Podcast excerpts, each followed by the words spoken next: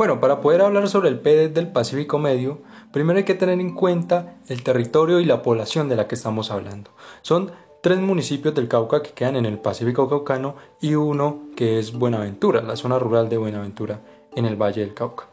Primero, pues es un sector bastante eh, golpeado por el conflicto de gran mayoría étnica, es decir, población afrodescendiente.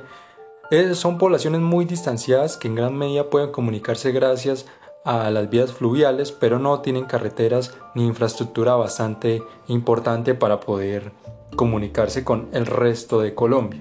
Por tanto, es una zona que vive eh, en pobreza o en extrema pobreza en gran medida y necesita fuertes políticas para poder salir adelante, pero sobre todo una gran inversión. Las políticas propuestas en el PDED eh, que vienen guiados por el Plan Nacional de Desarrollo me parecen bastante ineficientes. ¿Por qué? Porque prometen muchas cosas que no se puede hacer sin una infraestructura eh, anterior. ¿sí? Por ejemplo, el tema de educación, eh, de inversión, son cosas que necesitan para poder florecer eh, muchas otras cosas en cuanto a dinero e infraestructura. Por tanto, no es algo que se pueda hacer a corto plazo, sino es con un flujo constante de, de, mucho dinero.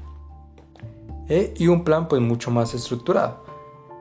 Aunque pues muchas de estas poblaciones tienen realmente un futuro muy prometedor, ya que muchos de los cultivos, eh, sobre todo la palma de Naidí, por ejemplo, en las zonas caucanas, pues puede ser algo rentable para que la gente pueda salir de la pobreza y empiece a construirse esta red empresarial en cuanto a los productos que están empezando a ser famosos hoy en día, alrededor del mundo en cuestiones alimenticias y están en estos territorios, además de que la pesca también puede potencializarse y otras cosas como la producción cultural y, artesanal.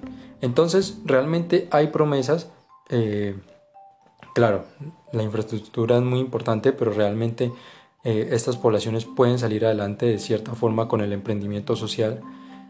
Y pues contando también que ya el, el posconflicto pues ha mejorado mucho de las condiciones en estos territorios. Entonces hay que apostar por políticas diferenciales para que pueda llegar la inversión a estos territorios y poder empezar a producir desde el mismo territorio.